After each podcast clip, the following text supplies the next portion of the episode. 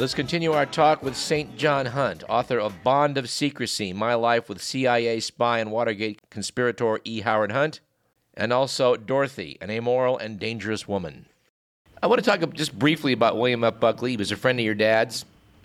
People don't realize this, but as a fresh Yale graduate, he went to work for the C I A under your dad, apparently in Mexico City. After your father went to prison, Buckley showed up with lawyers. He winds up evicting you and the other children from the family house. He packs your little brother off to Miami, and uh, and I just have to ask, do you, do you, do you harbor hatred for William F. Buckley for what he did? I didn't find uh, that information out until um, probably um, two thousand two, uh, when I was uh, sitting in uh, my father's kitchen with uh, uh, Bill Snyder, the, the attorney that was involved in that, and also my father's attorney. Uh, just a, not a very good attorney, because he really never helped my dad do anything, but he was recommended by William F. Buckley. So I see. Uh, you know, it's been it's been said that uh, he was my dad's handler, because he also destroyed our our uh, plans um, to uh, to bring all this to the light before he passed away. And uh, Snyder's been underhanded this whole time, but uh, he uh, he and Buckley uh, falsified information to my sister Lisa and I, and our, my, our nine-year-old brother David, that the house had been sold. We had just a few weeks to pack up and get out, and there was nothing you could do about it. And sorry, and you know, uh, you know, uh, hope, hope things work out for you.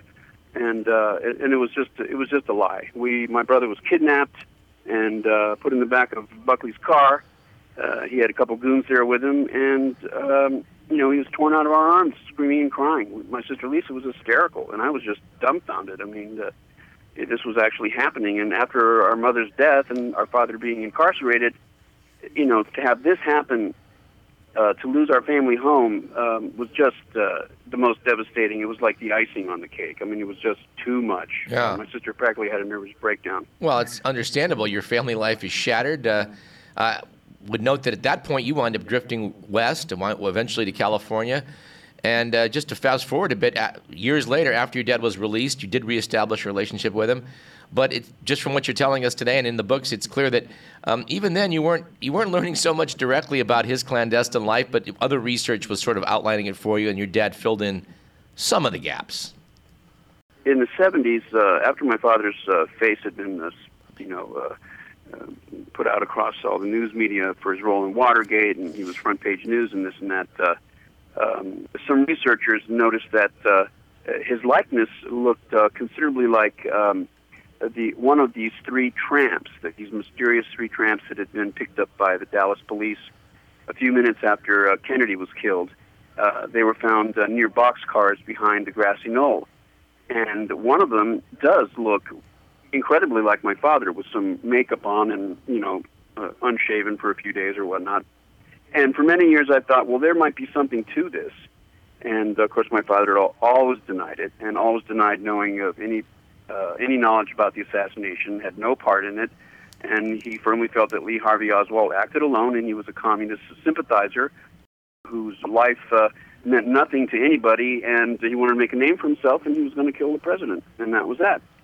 Well, a lot's changed since then. We know a lot, uh, but... Uh, My father uh, sent a tape to me, uh, unbeknownst to me, uh, in which he, um, you could hear his voice. It was a cassette tape. I put it in my cassette player, and there's my father's voice. And he talks about the uh, prior knowledge of the J F K assassination. He talked about uh, Lyndon Johnson being, uh, you know, in on it, uh, giving the green light, so to speak, uh, to the assassination.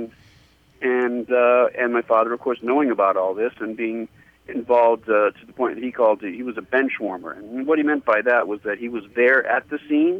He wasn't uh, directly uh, involved in, uh, in, a, in, a, in an aggressive mode, uh, in a first-hand mode, but he was there as the highest-ranking C I A official, I believe, and one that the Cubans uh, trusted implicitly. So if anything went wrong, my father knew how to get them out, where they were going, and everything that needed to be done to cover their asses.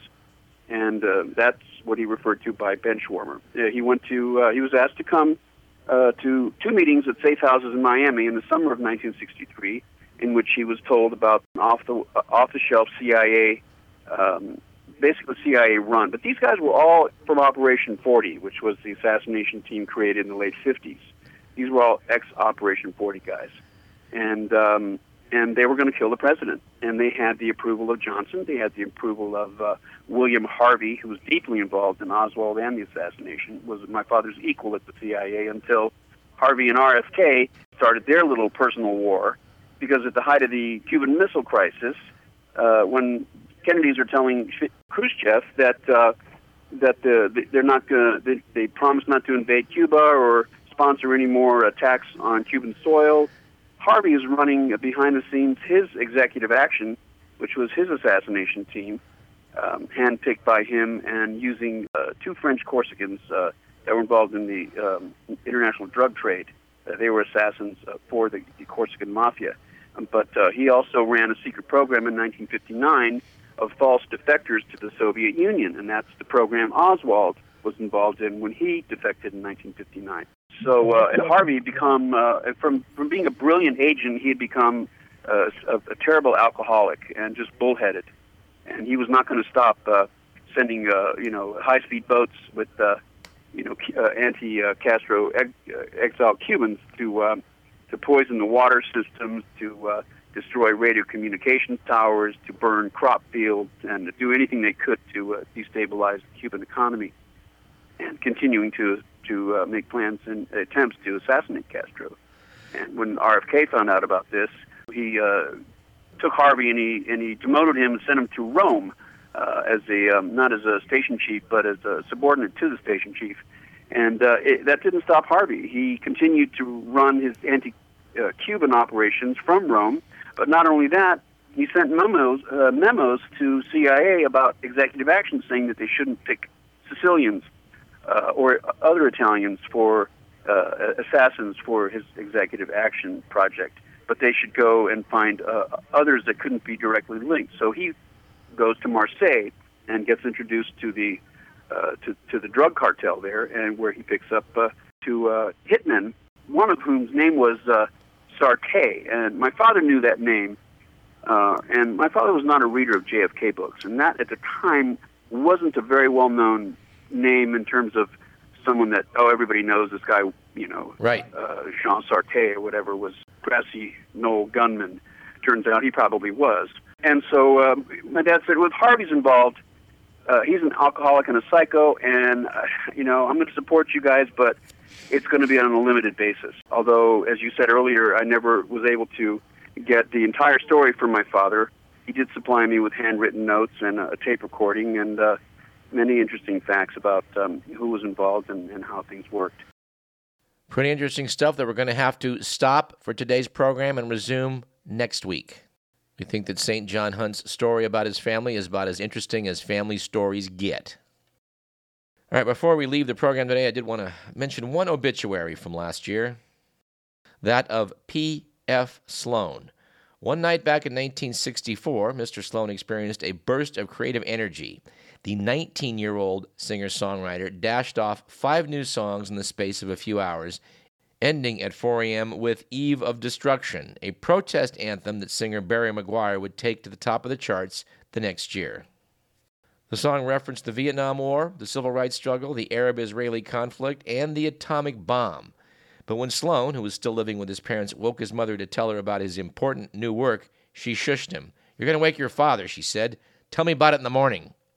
Sloan was born Philip Schlein in New York City. His pharmacist father changed the surname to Sloan to avoid anti-Semitism.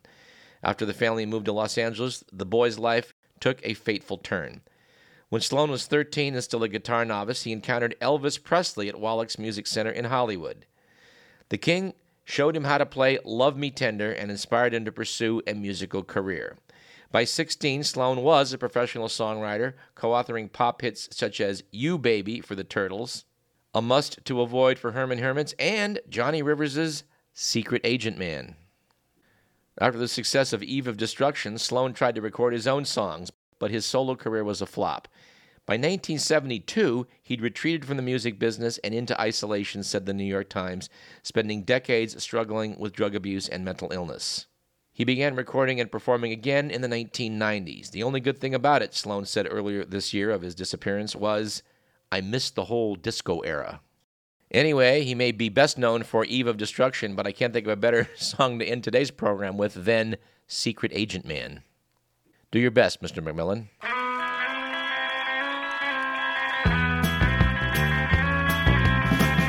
Edward McMillan has been the producer of this program, as he has been of all of them. I'm Douglas Everett. This is Radio Parallax. Tune in again next week for our continued discussion with Saint John Hunt. It'll be worth your while.